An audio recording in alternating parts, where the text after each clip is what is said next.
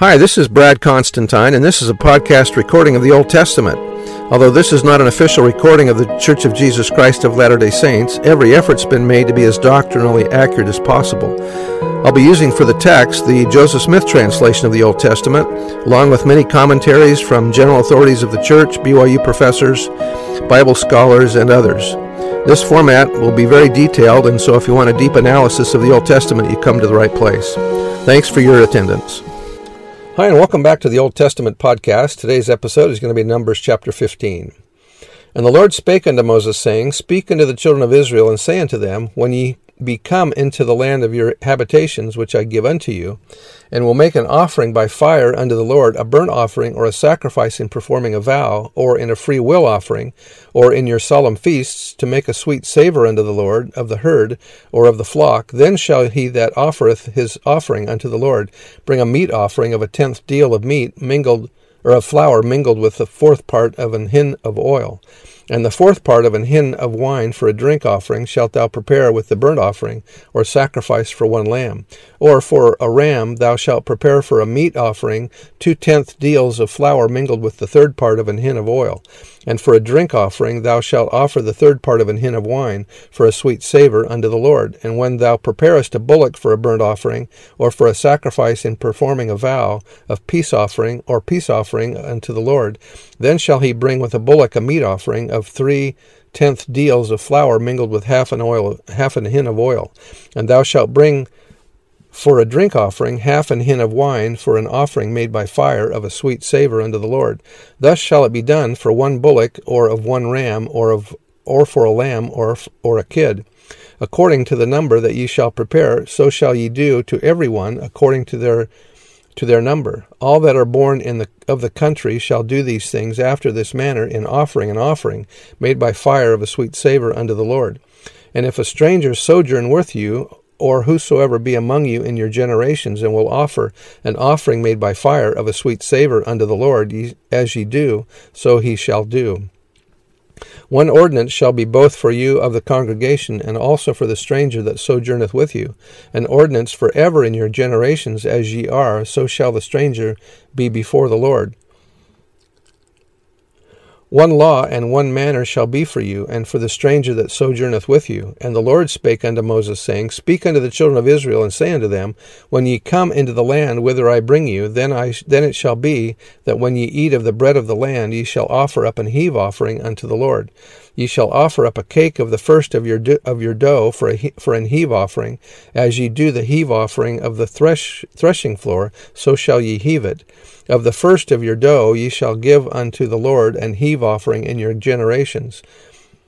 And if ye have erred and not observed all these commandments which the Lord hath spoken unto Moses, even all that the Lord hath commanded you by the hand of Moses, from the day that the Lord commanded Moses, and henceforward among your generations, then it shall be, if aught be committed by ignorance without the knowledge of the congregation, that all the congregation shall offer one young bullock for a burnt offering for a sweet savour unto the Lord, with his meat offering and his drink offering according to the manner, and one and one kid of the goats for a sin offering.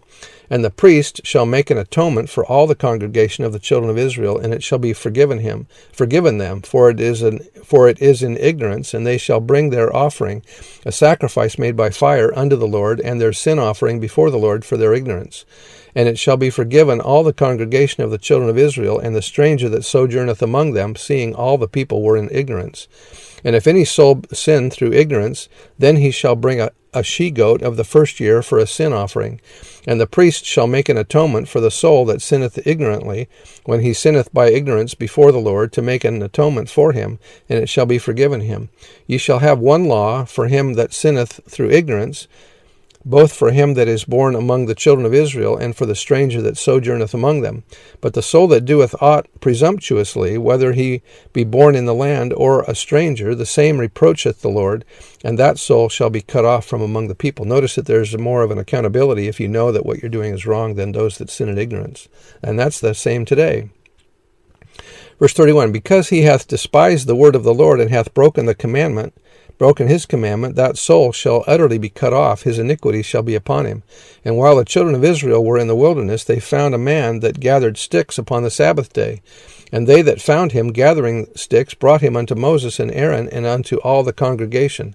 And they put him in ward because it was not declared what should be done to him. And the Lord said unto Moses, The man shall be surely put to death. All the congregation shall come shall come I'm sorry, shall stone him with stones without the camp. And all the congregation brought him without the camp, and stoned him with stones, and he died, as the Lord commanded Moses.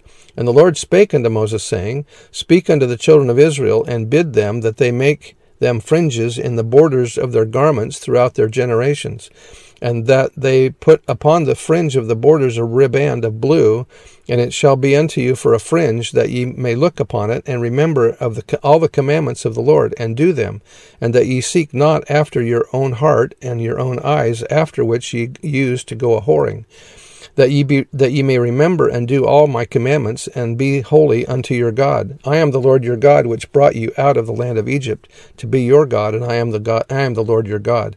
Now remember, um, as they as they are making these fringes in their garments, we're talking here about the prayer shawl that they have, and that they would make into it um, these fringes or strings that would hang down to remind them of the commandments. Now today Israel has the same thing. The Jews use the same thing, a prayer shawl, and each of the four corners are strings and knots that are tied. And each of the strings and each of the knots and each of the corners and the shawl itself, when added together, add up to all of the laws that uh, Moses gave to them, and the number of them is 613. And so there's a specific way in which to do the fringes and the knots and the, and the strings, and that's how they do them even today. Uh, and that's to remind them. And so when they pray, they gather up their four corners and uh, gather up all these fringes of their garments or of the prayer shawl to remind them of the commandments that they're to keep. Now remember too that when the woman that had the issue of blood touches the garment of Jesus as he passes by, it's possible that as she as he's walking past that she's actually grabbing onto these um, these strings that are hanging down from his prayer shawl anyway, uh, that's a possibility. That's what I think anyway. So that's the end of chapter 15. We will see you next time. Bye.